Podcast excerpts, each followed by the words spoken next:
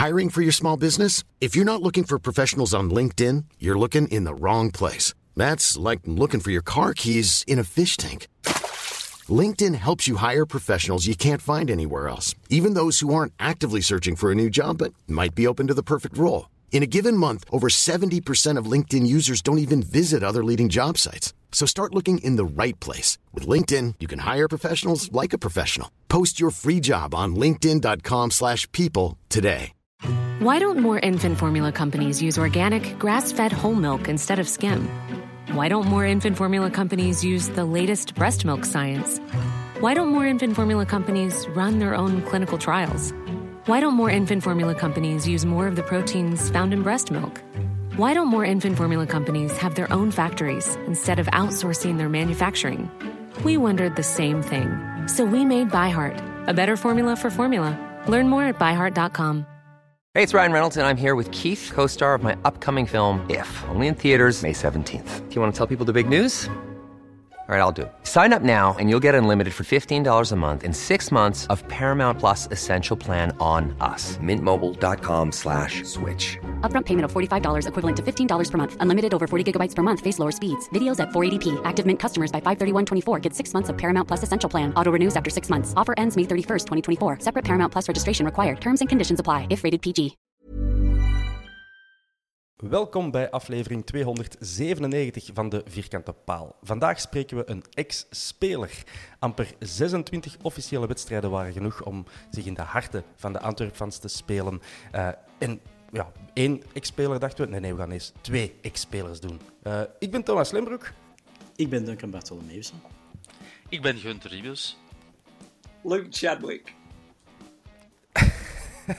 Great, thanks and welcome.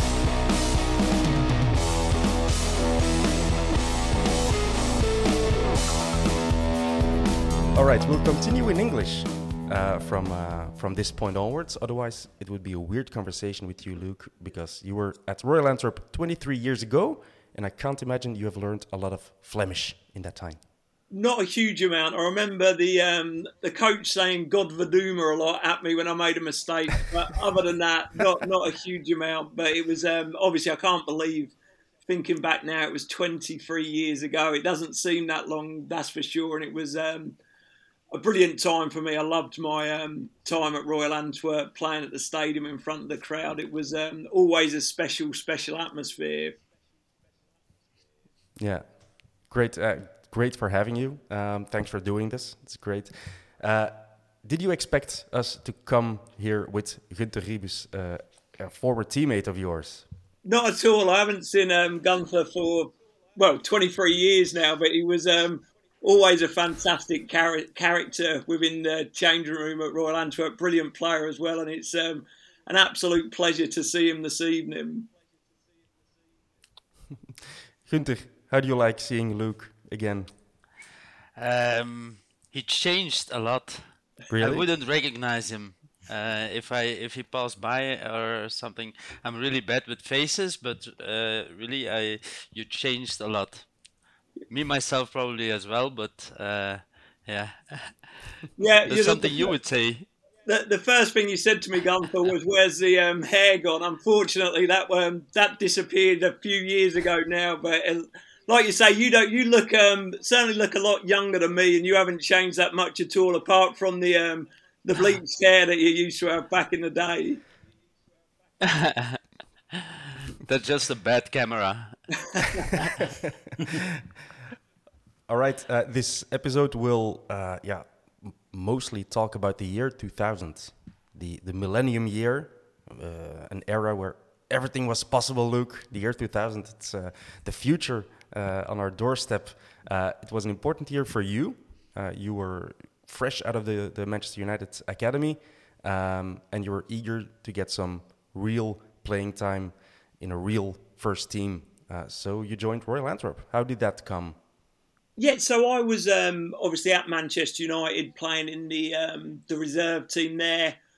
Wasn't doing particularly well in terms of not as close to the first team as I think the club expected me to be. And then I was called into the office to say that the um, the club obviously had the partnership with Royal Antwerp at the time. The, the club said that the manager at Antwerp had seen me play in the reserves and wanted me to go over there, and I was absolutely delighted because, like you say, I'd never played regular first team football before. This was my opportunity to do that. I remember I went over to watch a game just before Christmas to to get introduced to the the manager and speak to him about it. And the second that I got there, I saw the atmosphere in the stadium. It was a a special special place, and I couldn't wait to to go over in the new year and start my um well my career really in earnest playing football on a regular basis. I think my first game, I'm not 100% sure, but I think it, it was an away game against La Louvière, and I was a substitute, and I come on off the bench, and it was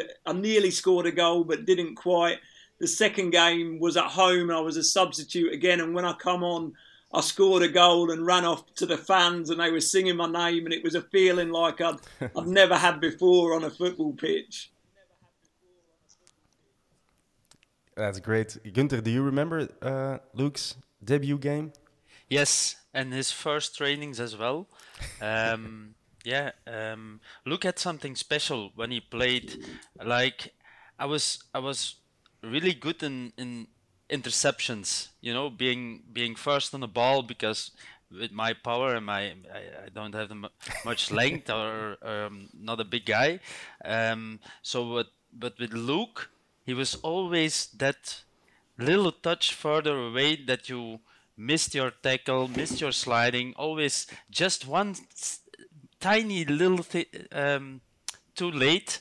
Uh, and then he was he was gone. He was like a snake person with the ball. Uh, he had a lot of elegance when he was was uh, um, dribbling.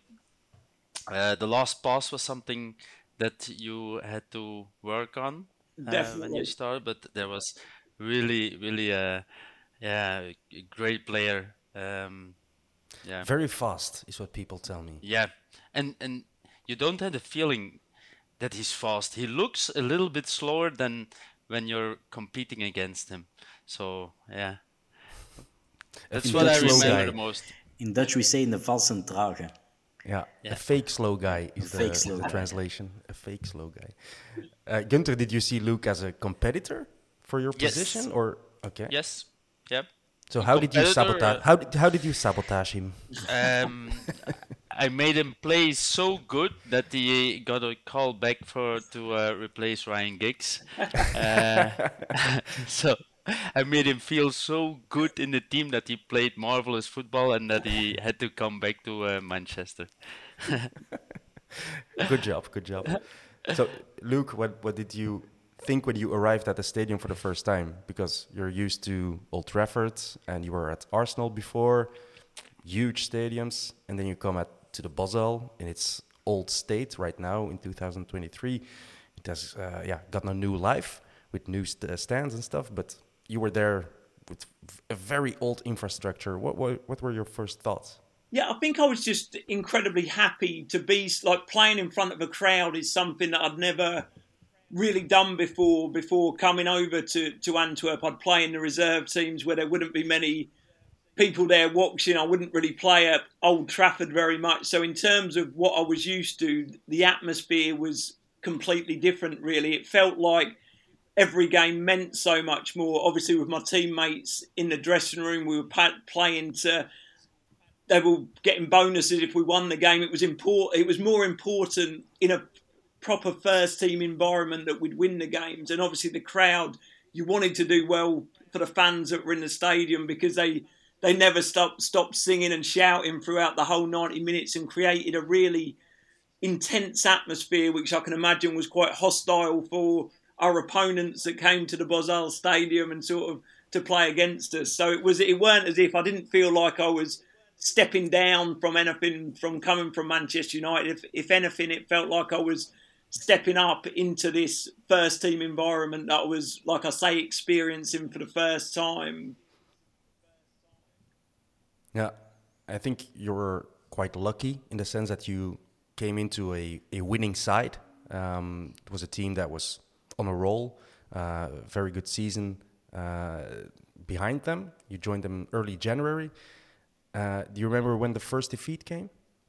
I can't. I remember that we were winning more or less every game when I came over, and I know before that we were the team were obviously top of the league with quite a cushion. I, I don't remember. I don't remember the first time we got beat. I remember a lot of the wins because we were very. I'll, I'll tell you. I'll tell you, Luke. I'll tell you. It was in your first game. was it? it was in uh, the game against uh, yeah, yeah the, in uh, La Louvière. I, was, I thought it was nil nil. I thought it was season, a draw. Did we lose that Yeah. game? Yeah, two 0 Oh dear. Oh, We, I- we always had a bad time good, uh, um, over there. Didn't make yeah. a brilliant first impression then when I first came over, but that might have been the reason that I managed to get in the team soon after.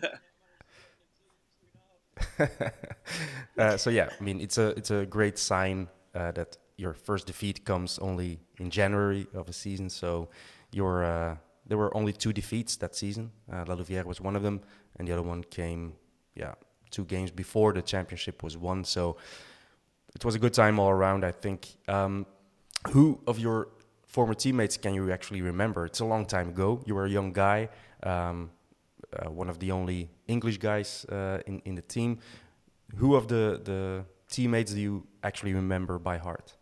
Yeah, so obviously the two other boys from Manchester, Kirk and George, who, were out, who I was out there with, I think always remember Gunter and Barry Butts, the fullback, who were quite younger guys as well, like us. I remember um, Sandro da Silva. He used to um, pick me up and take me to, to training when I lived in an apartment out there.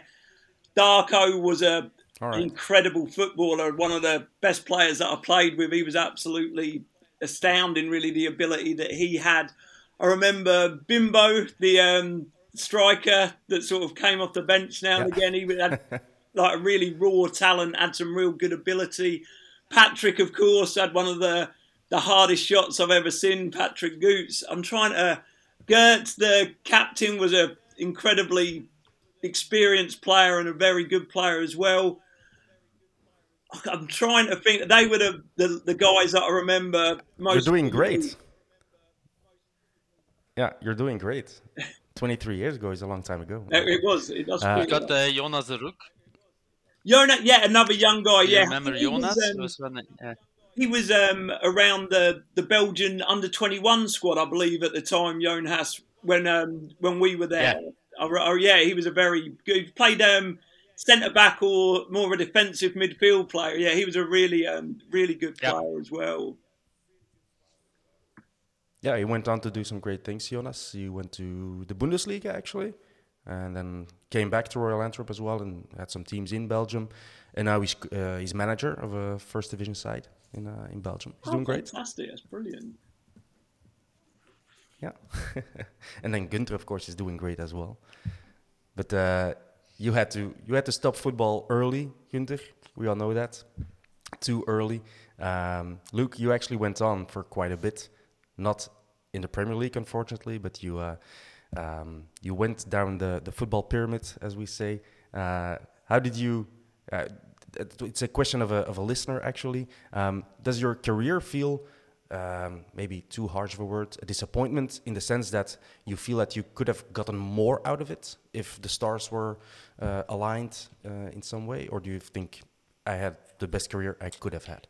Yeah, I'm sort of like really happy to have had the career that I had. Obviously, to be a professional football player when I was a child growing up was my, my dream. That was my ambition, and I managed to fulfill that. I obviously went out to Antwerp and done quite well in what I was doing. I was absolutely like really disappointed when I was called back to go to Manchester United because I thought I was going back to be in the reserve team again. I'd been in Antwerp for quite a long time, and I was just I was Um, happy.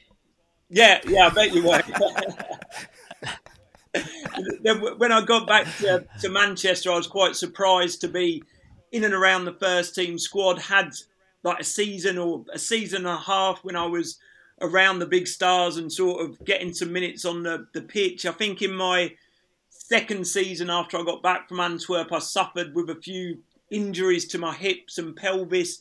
And after that, probably lost the, the one thing that I had as a player at Antwerp and a young player at Manchester United was real sort of pace that we were talking about where I could run with the ball really quickly. And when I um when I lost a bit of that, I didn't have the same effect on games that I did before, and was sort of Sir Alex Ferguson spoke to me honestly and sort of told me without that sort of pace, which was my outstanding quality, I'd be I'd struggle. Well, I wouldn't have a career at Manchester United, and would probably struggle to have a career at the top end of the game in the Premier League. So it wasn't obviously it was hard to hear that, but you appreciate the honesty, and I think I recognised in myself that I wasn't the same player. So sort of changed the way that I played to a certain extent. When I was at Antwerp, I'd just run with the ball every time I got it and tried to to make something happen, and then changing that to be more of a someone who doesn't play that wide, comes inside the game and plays more centrally. And it took me a while to to change that, the way that I played, and went on to sort of have a career in the, the lower leagues in the Championship, League One, League Two, and it was it's a career that I'm extremely proud of to have played professional football for the amount of time that I did. And in terms of, I don't have any regrets on not being a, a superstar at Manchester United. I think it was just the the journey that I went on was my journey, and I'm incredibly grateful to have had that journey. You're very right to be proud of it. That's uh, that's not what I meant. I, my question was a, a quite negative, um, but I just mean that in the light of um, for the Royal Antwerp fans at the time they really expected you to be to become a world beater, you know, um, because they saw you as uh, an amazing player, a player that could even uh, uh, push Gunter out of the team. um, so you have to be an awesome player to do that. Um, so I think the Royal Antwerp fans really had expectation. Yeah, you have David Beckham, and when he goes, uh, Luke Chadwick is, is the man on the wing uh, for Manchester United for, for 10 years to come. Um, so I think it's from that perception that Royal Antwerp fans still uh, feel like uh, he, he didn't make that final cut. And we, of course, uh, can't, I, we don't watch all the matches, all the games of, of United or the Premier League. So we can only guess uh, why that, um, how that came about. So thank you for uh, clarifying that. So did I uh, hear you correctly saying that you actually changed positions on the pitch? You no longer were a winger? Yeah, I think as I got as I got older, I'd move as I got older and slower. I'd move further inside the pitch and would probably play as a more of a sort of a winger who played trying to find little pockets as sort of the game has evolved and in that sort of way in a number sort of number 10 position behind the, the striker trying to find little pockets of space to to turn into like I say I think when I was a younger player I'd run with the ball if I was playing on the left, go inside and out and try and cross the ball or get shots off. Like Gunter says, that was probably a part of my game that I that I really needed to work on. Where a lot of the times the shots would go here, there, and everywhere, and the cross would end up going in the stand. But I think as I got older, it was the the lack of or not as much pace that I think you need to to have at play at the the top top level of of football in any country. That I probably didn't have that as much as I did at, at Antwerp and when I that first season when I was back in and around the first team squad at, at Manchester United. Yeah. Duncan, you've been awfully quiet. Yeah, uh, yeah I'm you, sorry. it's okay. Work, work. You're uh, you're about my age. Uh, do you remember uh, Luke playing on the pitch? Um, I remember it faintly. Um, I probably have some memories in the back of my mind. I definitely went to see a lot of games that season. I remember that I, the last game against uh, Münster, the uh, the championship game, uh, I was in Spain. I was gutted, um, oh. but I did see a lot of games. But I can't remember any goals. Sorry, Luke. No, no worries. There weren't that many. I don't think. in that season, in the first season you were here, because you know, you arrived in January, you went back to United in May, I, I presume, and then you came back uh, in July for another uh, half season, right up till uh, half October, I think. Um, in that first part, your first stint at Royal Antwerp, you scored five goals in about, I don't know, 15, 16 games. So that's not bad for a winger. Um, but what most people of uh, Royal Antwerp fans remember of that season um, it was a very attacking side of Royal Antwerp. And we had this triangle up front with Darko, with uh, Da Silva, and with uh, Patrick Goots. I think they got about 60 goals, Gunter. Maybe you can correct me. Uh, Maybe.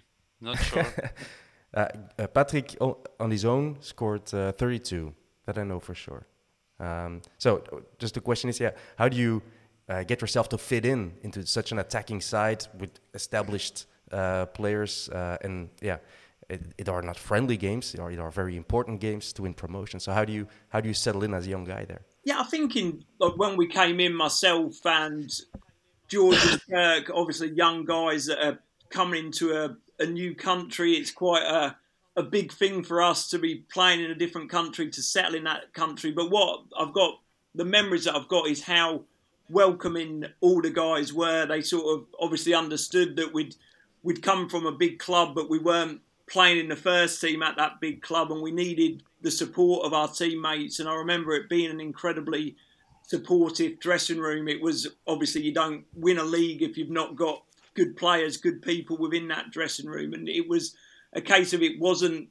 It didn't seem hard to fit in with the other players. There was no sort of animosity, like Gunter says there, that potentially I was there to to take his place in the team. I didn't sort of feel that from him within training. He was always a great guy and he welcomed us with open No. arms as the, the other players did as well. So it was a really quite easy to fit in with the with the guys that were in the team at that time. And like you say, there was some exceptional players there. Them, that front three of Darko, Patrick, and Sandro were incredibly gifted players. That again, when you're playing with good players, it makes it quite easy to to settle in quite quickly within that.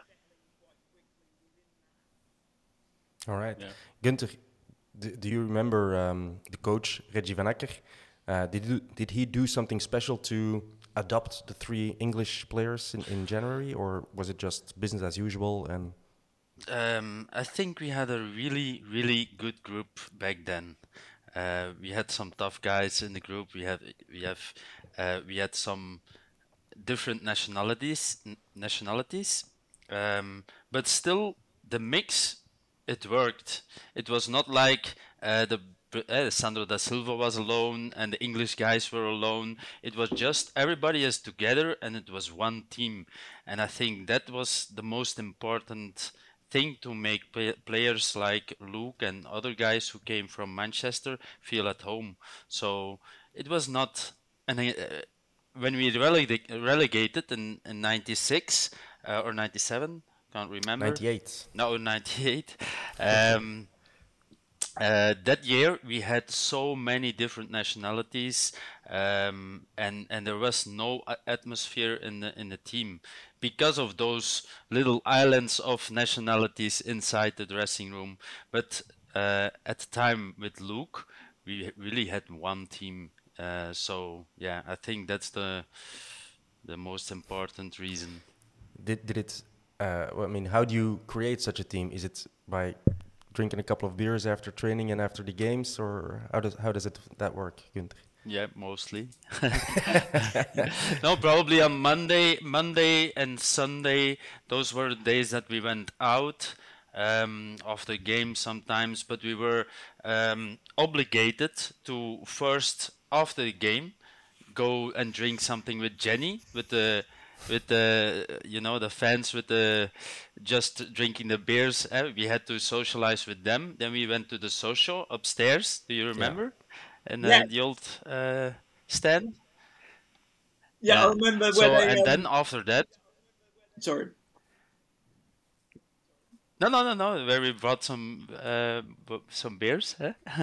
and then we went to the business seats, and yeah, that was something. Um, the team and the fans had a had a great connection as well. Uh, that's something that nowadays I think is not possible anymore, um, and that's something I I, I think um, I regret. Yeah, did did the arrival of, of the three Man United guys cause any um, any unease with the rest of the players? Like they probably, like you guys probably were thinking, oh, they have to play. Yeah. And just to add to that, sorry, uh, Gunter, it was actually only the, the second group of United players that arrived at Royal Antwerp. Uh, the first ones were Higginbotham, Jamie Wood, and Ronnie Wallwork. Yep. That didn't go exactly as planned with some issues. Um, and and the second group was George Clegg, Kirk Hilton, and of course Luke Chadwick. So it, just extra information for you. yes, the first the first season with Danny. Danny was the first one to come. He uh, is, is such an amazing character. Uh, he's, he's a little bit crazy, uh, just like all the English guys that came from from Manchester. So so it, it was really strange how they adapt and and enter the group like with a lot of confidence. Um, there, some guys were quiet, but you you just felt. Uh, yeah, that they came from a big club, so it's a little bit different than what uh, you had, you felt when you arrived at Antwerp. That we thought hey, you were you were uh, joining a little club, um, but for us, you were coming from Manchester United, one of the biggest clubs in in in in uh, the world. So for us, we had we had some uh, admiration as well for you guys. There you go, Luke.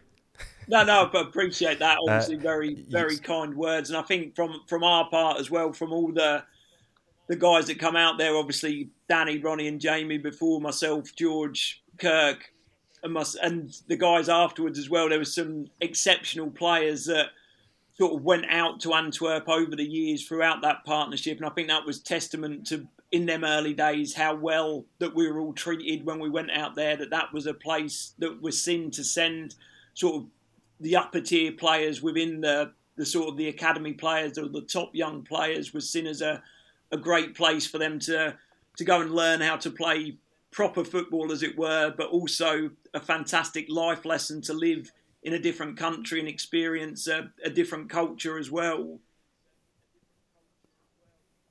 And obviously, yeah. it, it was a season after United won the treble, so Champions League winners. That must have the admiration for you guys must have been because of that even higher. Yeah, I think obviously the club that that was one of the best Man United squads ever, probably during that period of time. And as a young player, you probably don't feel part of the success that much because you're obviously fighting and striving to see if you can have a career there, but it always obviously means something to everyone at the club, particularly that that treble season where it was really something quite exceptional what happened, something that you thought would never happen ever again, and then flipping Man City go and do it last year, which was a real a real shame. uh, did you actually speak to uh, Higginbotham and, and Wooden and Wallwork before joining Royal Antwerp? Did you yeah, speak to them about their experience at uh, in Antwerp. Yeah, spoke to um, Danny and Ronnie, who I was um, playing with in the reserve team when they come back. Obviously, like Gunter says, Danny was a incredible character, an absolute lunatic as well at the same time. And he spoke. They, to be fair, despite the um, the trouble, shall we say, that they had on leaving the on leaving at the end of their spell, they spoke incredibly highly of everything about it and the the whole experience that they had. And I think that was so important that that they did have a good experience despite again what happened at the end for the the club to then have the confidence to to keep sending young players out to, to Royal Antwerp to learn their trade. Yeah, it was your first and only um, move abroad in your football career, Luke. Um, is it because you never had the opportunity afterwards, or did you just like it in England and, and prefer to stay? Uh, yeah, I think it's something that I, that? that I always thought about when I was at Antwerp and I didn't really see myself going back to Manchester and playing. I thought I'd love to stay here. I was really enjoying life in Belgium. I really enjoyed playing, obviously, in the team.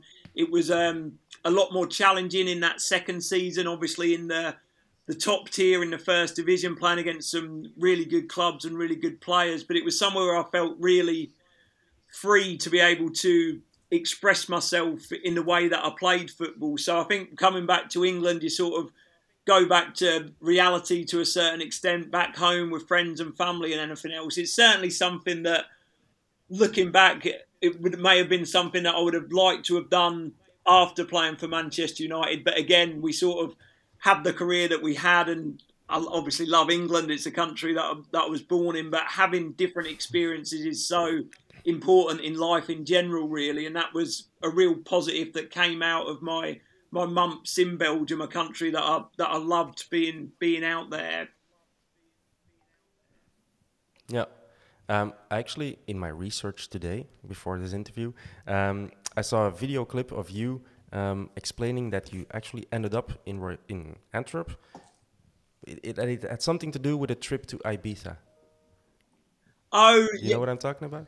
So when I um, done uh, in England, you, when you leave school, you do um, you, Manchester United sign me on a two-year YTS scheme. It's called there. So you have two years playing football every day, doing all the jobs around the training ground, the stadium, and then they make the decision whether they sign you as a professional player. And I got done really well in that two years and got offered a professional contract early, signed that, and then at the end of my second season went home and thought I was really big headed, thought I was a footballer, I'd made it, I didn't have to work hard anymore, and went off to Ibiza with my friends, drunk too much, didn't do the right things, didn't train over the summer, and went back to Manchester in really bad shape. And I think that was a big reason why I didn't perform well and wasn't anywhere near the first team, which resulted in me going out to Antwerp. So it was worth the Ibiza trip was certainly worth it in the end.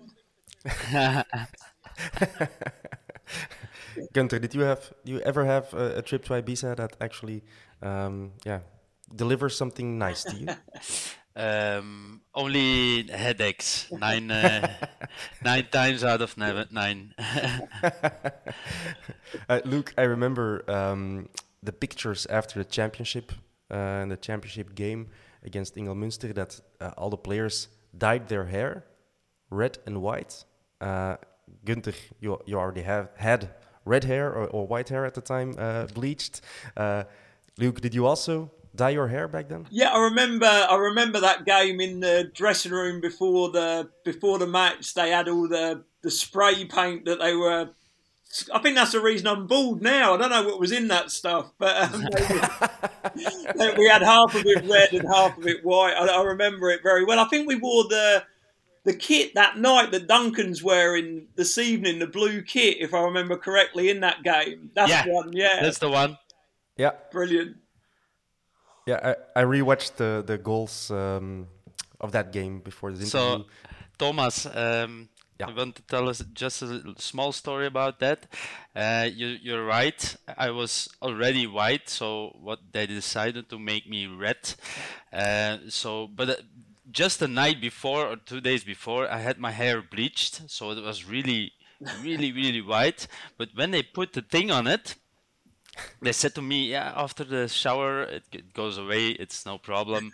so I, I, I had to uh, run around with pink hair for uh, like six months, but really, really pink, just like a popsicle. You know, the the popsicle to to eat.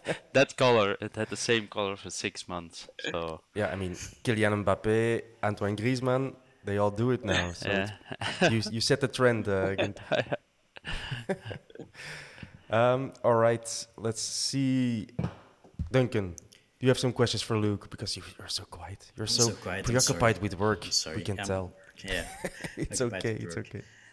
uh, questions. Do I have questions? Uh, uh, what's your favorite club after Antwerp? So obviously Manchester United In, throughout that. No, that you played for afterwards. Yeah, after Manchester United. So when I was um, a small boy growing up, I grew up in a near a city called Cambridge, and Cambridge United were the sort of a lower league team that I always supported, and it was my dream as a kid to, to play for them. And they were actually the last team I played for before my career finished. So they were that was probably my favourite team to play for was my boyhood club, Cambridge United. The U's, right? The U's, that's the one, yeah. Yeah. At the Abbey. Abbey Stadium, yeah, incredible place. I, um, bum, yeah, I'm just going to look at some questions. Uh, yeah, a classic question, Luke. You've probably answered this uh, a hundred times in your life, but who is the best player you played alongside? in general, obviously. and maybe also at Royal Antwerp. After, right behind Gunter, there must be some players. Uh... I think um, the best player I ever played with at Antwerp would have been after Gunter. Obviously, um, Sandro da Silva was someone that I loved playing with. A really clever player. I had quite a good connection with him on the pitch. Sort of he knew where I'd make runs and found me with really good passes. Obviously, Darko as well was a incredible player, but away from Antwerp, the best player would have been Paul Scholes. I mean, in every day in training, he was unbelievable. It was like he had eyes in the back of his head. The awareness that he had, he could see a pass, play short, play long, shoot. He was. Um, I was lucky to play with incredible players at Manchester United, but Paul Scholes, I think, would have been the best one. Yeah, he's a player who's often forgotten. I remember Xavi and Iniesta also saying that he's one of the best in the world. They learn a lot from him. They obviously didn't play together, but seeing him play was apparently very special. Yeah, I think a lot of players that, that played against him say the same thing. He was um, a special, special player. Maybe didn't get the the limelight of David Beckham or Steven Gerrard, that sort of player, but in my eyes was um, the the best that I played with. um, little sidebar, uh, Luke. A couple of weeks or months ago, maybe um, you launched um, a story on your social media talking about a T-shirt uh, a famous T-shirt you, uh, as a player at Royal Antwerp, had seen in the in the shopping center close to the stadium, uh, and you went in and uh, you wanted to buy six, if I remember correctly, uh, and then you asked, "Yeah, how many have you sold already of these T-shirts?" And and the man behind the counter said, "Yeah, with those six, seven. so you were looking for the the the person. I was um, very very. Have you found him already? Is my question. Very surprised that they'd sold any. So I was quite happy when he said they'd sold um, one of them. But I remember um, where my apartment was was very close to the shopping centre, so we used to walk there quite a lot. And went in, and there was a, a Royal Antwerp shop in there, and I couldn't believe to see my um, face on a T-shirt. So I um, bought them all up for um, friends and family to um, to bring them back to England. I still wear my one today occasionally, but around the house only. um, the, the um the t-shirt itself was it wasn't a great photo of me. So, like I say, I wasn't. I'm not surprised I didn't sell all that many. No. And and did you find the person because that was the, the joke in your story on your social no, media? No, no, never. You were looking for that one person that, that bought the other T-shirt. Yeah, never found him. I don't know if the guy was just saying that to make me feel better, and really that they'd they'd not sold any of them at all. oh, we'll we'll launch uh, uh, the question as well on our social media. Uh, a few people, Royal Antwerp fans, follow us, so uh, people, if you know someone with a a T-shirt with Luke Chadwick on the front, um, let us know and, uh, and, and send a picture, and we'll we'll get it to Luke, and uh, then you can finally close that ch- very important chapter. Uh, uh, you were, of course, in a team that that won promotion. Let's talk about the Ingelmunster game. It was for Royal Antwerp fans, uh, yeah, it's still a reference uh, in, in, in our culture, the Ingelmunster game. How was it for you to, to be on the pitch uh, in a full full stadium and with the, the flares everywhere? How did it feel for you? Yeah, it, it, was incredible to. I'd, I'd never won anything before in my career, so that was the first sort of trophy medal that I'd ever won, being part of the the squad that won the league that that year, and it was a really special occasion in terms of going out on the pitch and seeing it was the most full up I think the stadium had been that season, and the atmosphere was was really electric on the night. So it was um, a really a special night, and felt like you'd, as a young player, so special to have, have achieved something. A lot of players go through a career without having that experience of, of winning a league and doing it with Royal Antwerp was was very special. I remember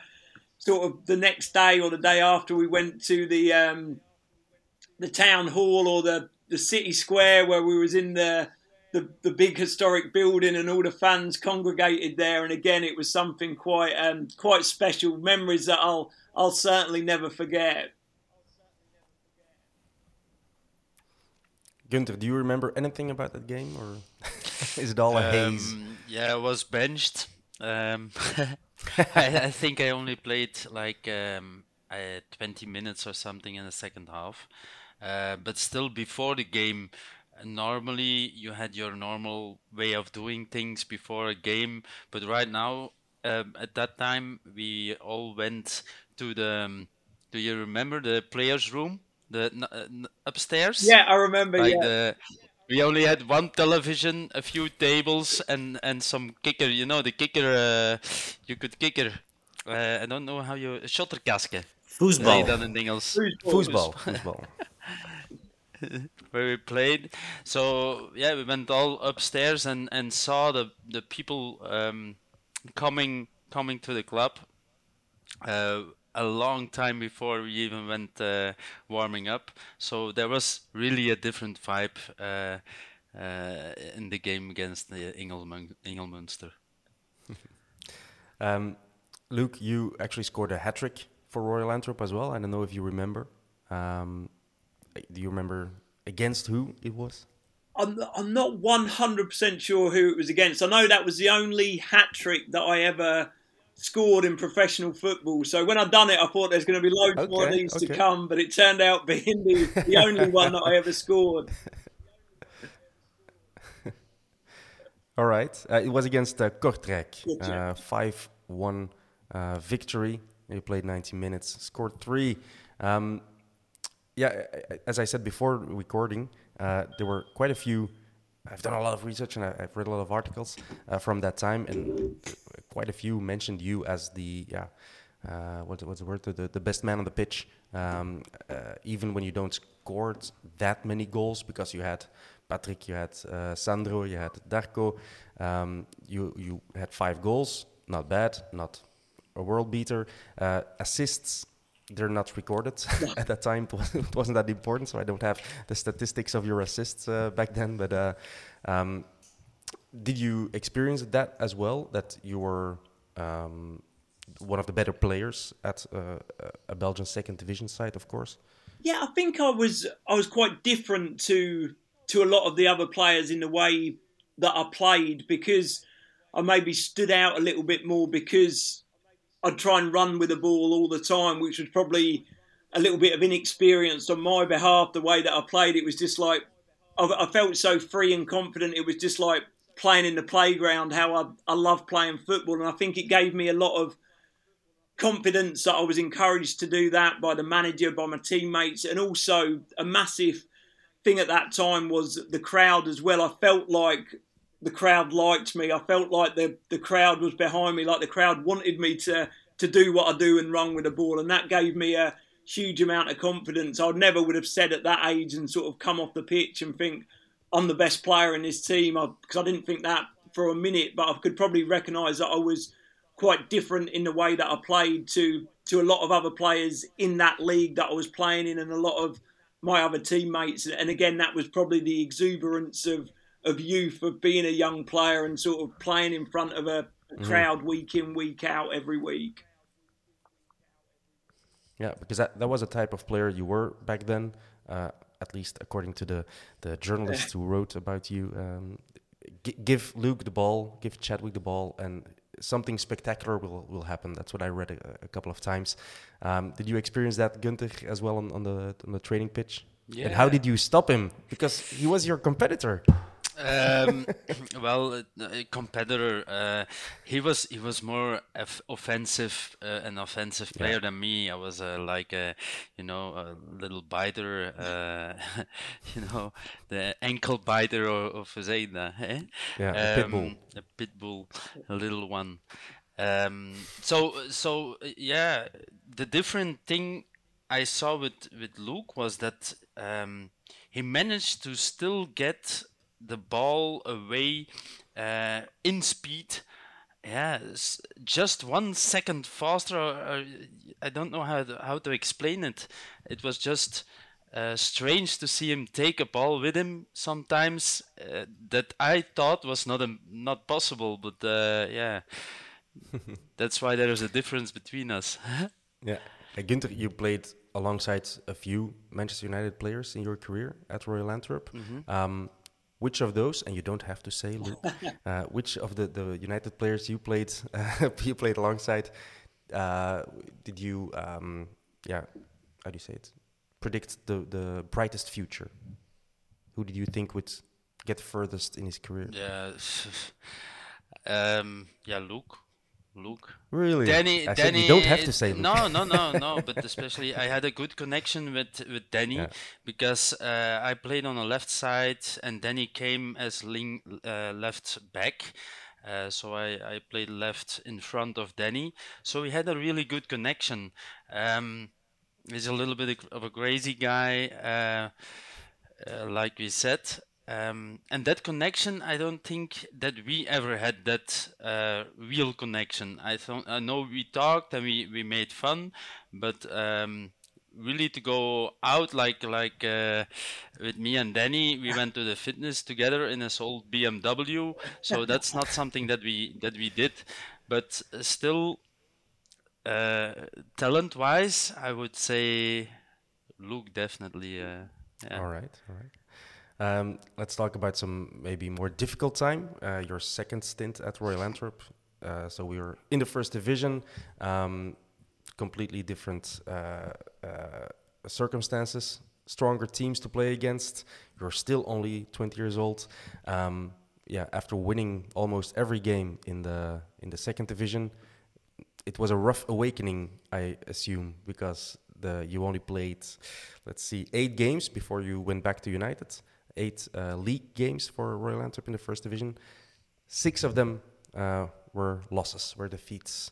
So how did that feel for you? Because probably it was the first time for you coming from United and, and playing at Royal Antwerp, winning everything in the second division, that you had a time week after week after week that you lost. How did you experience that? Yeah, to, to be fair, I still, I actually enjoyed, not obviously didn't enjoy losing, but I enjoyed playing against the better teams more in terms of, I remember we played Anderlecht once, who had some fantastic players, Jan Koller, Radzinski, and they were really, really top players. And it was great to, to be on a pitch with them and sort of pit your wits against them better players. The results didn't go as well. I actually think that we had a, a better team, a better squad of players the year that we got promoted, and we were actually weaker in the second season, where obviously Darko had gone, who was was a massive player for us in that team. Patrick, it was it was a very different team of players, and probably not as strong. But in terms of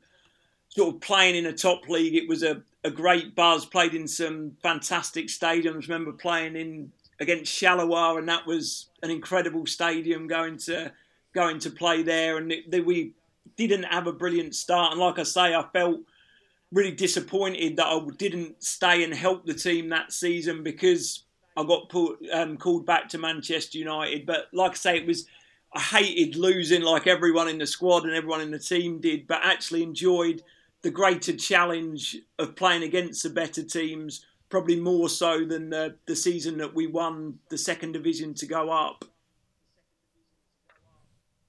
Yeah. By the way, I just remember 2000 is of course the year of the Euros in Belgium and the Netherlands. So, did you actually stay in Belgium and the Netherlands during the time of the Euros, or did you actually go back to uh, to England? That I was back to England for for the summer. I was watching them on the telly, but I remember watching it on the telly in the, the stadium in Charleroi. I think it was quite new for the tournament that had been built, and then we played there Yeah. Really early the next season. It was fantastic to sort of go into and play on a stadium like that. But I do think we got, I think we may have got beat 1 0 on the day, which was disappointing, of course. Yeah, that's right. That's right. Good memory. uh, you only won two games, so in first division uh, with Royal Antwerp, two 0 against Harelbeke, a team that doesn't even exist anymore, uh, in which you won a penalty. So you actually contributed uh, quite a quite a lot. And then your last game, you you finished your time in, at Royal Antwerp in in beauty. Um, your last game, we won one 0 uh, You played 80 minutes, then were subbed off, and in a press article, I read. It says that you were actually carried around on the shoulders of your teammates uh, because they knew it was your last game. Do you remember that? Yeah, I do. I do remember that. It was, um, it was like I say, I was really, I built really good connections. I was a really quiet guy, but felt like I'd built built really good connections with a lot of my teammates and coaches within that squad, and it was really disappointing to to go back to Manchester. Obviously, not when I got back to Manchester and I was training within the first team squad day in and day out. But I was, it, it was sad to leave Antwerp where I'd had a really enjoyable time there over the, the months that I was that I stayed there. Yeah. Um, can you tell us something about what you're doing right now, Luke? Um, I know that you are, yeah, you have joined the FFF, the Football Fun Factory, but I'll leave it up to you to explain to us uh, what that is all about. Yeah, of course. So when I finished playing professional football, I didn't really know what I was going to do next. Didn't really have a, a plan of the next journey of, of my life, as it were, and went down the the coaching route. Completed my UEFA coaching qualifications. Went to work at a professional football club with their young players and whatnot, and probably thought that was going to be my life now, but didn't enjoy it as much as I thought I would. It wasn't that much fun. I couldn't see myself doing it for the rest of my life. And that was when I decided that it wasn't the right path for me. And that's where sort of the Football Fun Factory was born. It was founded by a couple of my former colleagues, and it is around making football fun, as the name would suggest. So we we run football programs for from children from two years old to 12 years old, with the emphasis not being on sort of skill and talent development, the emphasis being on making football fun, but all children of any abilities and trying to help them fall in love with the game and to have a, a lifelong affinity with it. So we are a franchise organisation. We've got over 80 head coaches, franchises in the UK. It's something that is incredibly re- rewarding to be a part of and seeing children smiling and, and, enjoying football and it's it's been a really exciting few years since uh, the launch of our business and the plan is to one day become the world's leading children's football coaching organisation which of course is a, a massive statement to make not said with any arrogance or ego we're completely aware we've got a, a huge amount of work to do to get there but we do genuinely believe with what we what we've got, and if we can keep adding fantastic people, we can create something really special in the years to come. So that's what life looks like these days for me. All right. Nice. how, how, how did you decide what to do after your active playing career? Because as we said before, it ended too soon. Uh, how do you go about deciding what you wanted to do? Do you, want, ever wanted to be a coach for youth players or? Uh, no, I wanted to go uh, away, away. I just wanted really? to be away from from uh, football. Uh, I just wanted to uh, um, prove that I could be in the in the private sector. I could be just as well successful like uh, I was as football player, or I tried to be. Um, so. Um, even even I've got the advice like yeah you should ask a sponsor and you get a job a little job uh, very easy yeah. like that but that was not my intention I wanted to prove myself again that's something that's inside you or it's it's not uh, look and just just like you I had a lot of doubts what am I good in what can I do in in, in my professional life so um, yeah that was was some some difficult times. Yeah, I can imagine it's not something you think about or you're urged to think about while you're playing football and the world is at your feet and everybody loves you and but you're not thinking what about mm-hmm. in two three five years uh, should i prepare now for what i wanted to do later. Did you experience that as well uh, luke? Yeah i think the the end of my football career was probably the most challenging times of my life really. I think in terms of in my case it was never admitting to myself that football was coming to an end and sort of thinking wrongly that I could keep playing and keep playing. And I should I don't want to think about what comes next which is obviously a foolish way to think about things because no one can play football forever so I think it, it is something that sort of in hindsight, I wish that I thought about more, but it was that fear of admitting to yourself that you that I might not be able to play football anymore that that challenged me in a lot of ways. I think you learn a lot about yourself in that period. I'm sure it was the same for you, Gunter, where football comes to an end and it does yeah. really push you out your comfort zone, which if you embrace that, it can cause fantastic lessons within your life and sort of come out it mm-hmm. come out of that side even stronger and sort of in a better place mentally than yeah. before. But I think it was something that that really challenged me sort of mentally and sort of losing what I was and who I was and sort of not really understanding myself, but at the same time forced me to understand myself and sort of know that there is loads of transferable skills that you learn in a career in professional football that you can then put into other avenues in life and have a successful life after football. So, it, without doubt, a challenging time, but a time that I'm grateful to have to have gone through and sort of come out of the other mm-hmm. side. Great. I think I have one last football question. Um, uh, someone sent this in because I wasn't aware of it, but you actually played under the coach Johan Boskamp at Stoke City. Do you remember? and and uh, just to give you some context, Boskamp is of course he's a Dutch man, but he, he has a lot of uh, TV appearances in Belgium. He's kind we kind of adopted him in Belgium as our uh, yeah favorite crazy Dutch person because he says so many silly uh, things. Um, he was uh, a top manager in Belgium as well. He managed uh, Anderlecht and Standard, um, among others. But you had him at Stoke 2005. Uh, what do you remember uh, from working with him? Because we see him as, as quite a character.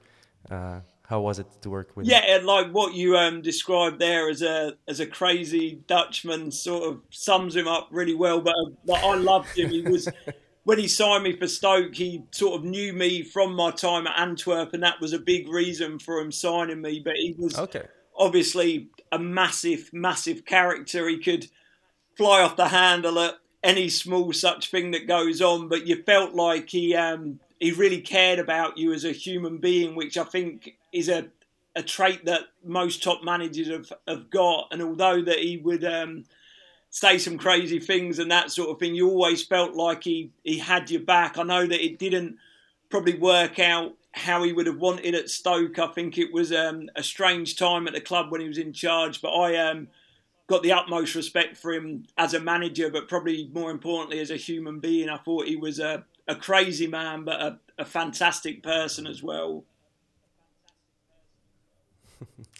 um, oh, by the way, you when you played at Royal Antwerp, there were only three stands.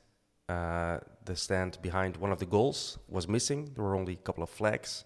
Uh, have you ever seen how the stadium looks now? No, I, I would love to um, to come back one day. I've been to um, Antwerp a couple of times since we left with my wife. We've just gone to the city and stayed there because it was obviously a real special time for us when we were out there. I've seen sort of on the social media, it looks um, a completely different stadium now to the one that, that we were playing in many times, many years ago. But I'm sure one day I'll take a visit and, and come out and go to that great stadium again and watch the team that's done. Obviously, it's been brilliant to see how well they've done, and now to be to have been competing in the Champions League as well is something that seemed, I'm sure, with you as well, gone for a long a long way away yeah. when we were playing there. Absolutely. Yeah, do you actually follow uh, Royal Antwerp um, closely or, or not at all? I, I always um, it's, it's fine to say no. No, no you, have, you have many um, clubs. Uh... keep a look out for the results, and obviously to to see them win the league last season was was brilliant, brilliant to see. And there was obviously I can imagine there's probably not many people still around the club from when I was there, but I think all the, the fans, everything there, deserve to to see some success, and the success that they're seeing now is outstanding, outstanding, really. Yeah, there are uh, still a couple of people uh, around from your time, um, but we'll discuss that after the show, maybe. um, all right, Gunter, is there anything you want to tell, ask, whatever to Luke? Well, if we, he, uh, he he wants to come to uh, to watch a game, I'm ev- almost every home game I'm at the at the stadium, so I would be happy to see him there. No, hundred percent. Thomas was you, uh, saying that you still go time, to Luke, um, uh, home and away games, Gunter. Fantastic stuff. Yeah, yeah. So if you ever have the time, uh, Luke, uh, I, I mean, we ju- we just invited you to come over, so I'll be there. we'll, When's the uh, next we'll game? fix a date uh, in in the future. Uh, the next home game, I'm not sure actually. Our next game is an away game, and then uh, I've lost track. But uh, we'll um, we'll make something work. Um, thank you a lot. I'm just going to sc- uh, scan my questions. I think I've said everything. Uh, thanks a lot, Luke, for your time uh, and for being with us. Um, I think you're a, a very interesting person as well to follow on social media. Uh, you talk in videos in a, in a fun format uh, about your career and, and little stints here and there and anecdotes, and it's it's it's real fun. So I advise everyone to go and, and follow Luke. I think it's at Luke FFF. Is that right? Yeah, that's correct. Yeah. So you're on Twitter, on Instagram, and all the all the social media. Uh, Gunter, you're not on very many social media. Uh, I am, but uh, private. Privately, yeah, you, you you never post. I never see uh, Uh, anything. Not much. that can be a second. But I'm gonna coming follow you, Luke. Thank you very much. I'm gonna Gunter. follow you. I'm already. All right, Luke. Thank you. thank you very much for your time, and uh, hope you do well in the future. And see It's soon. my pleasure. Thank you. It's great to it's great to chat to you, Thomas, and fantastic to see you, Gunter, as well. Same. That's likewise. Bye, Luke. Thanks. Thank you.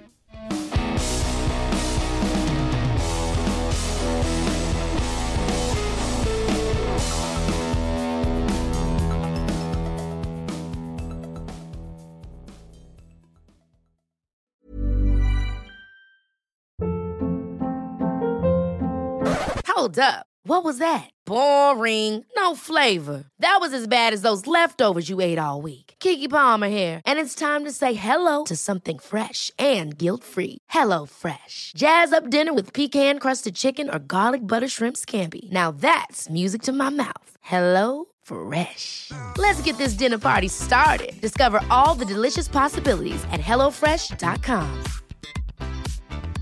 Mom deserves the best, and there's no better place to shop for Mother's Day than Whole Foods Market. They're your destination for unbeatable savings, from premium gifts to show-stopping flowers and irresistible desserts. Start by saving 33% with Prime on all body care and candles. Then get a 15-stem bunch of tulips for just $9.99 each with Prime. Round out Mom's menu with festive rosé, irresistible berry chantilly cake, and more special treats. Come celebrate Mother's Day at Whole Foods Market. Planning for your next trip?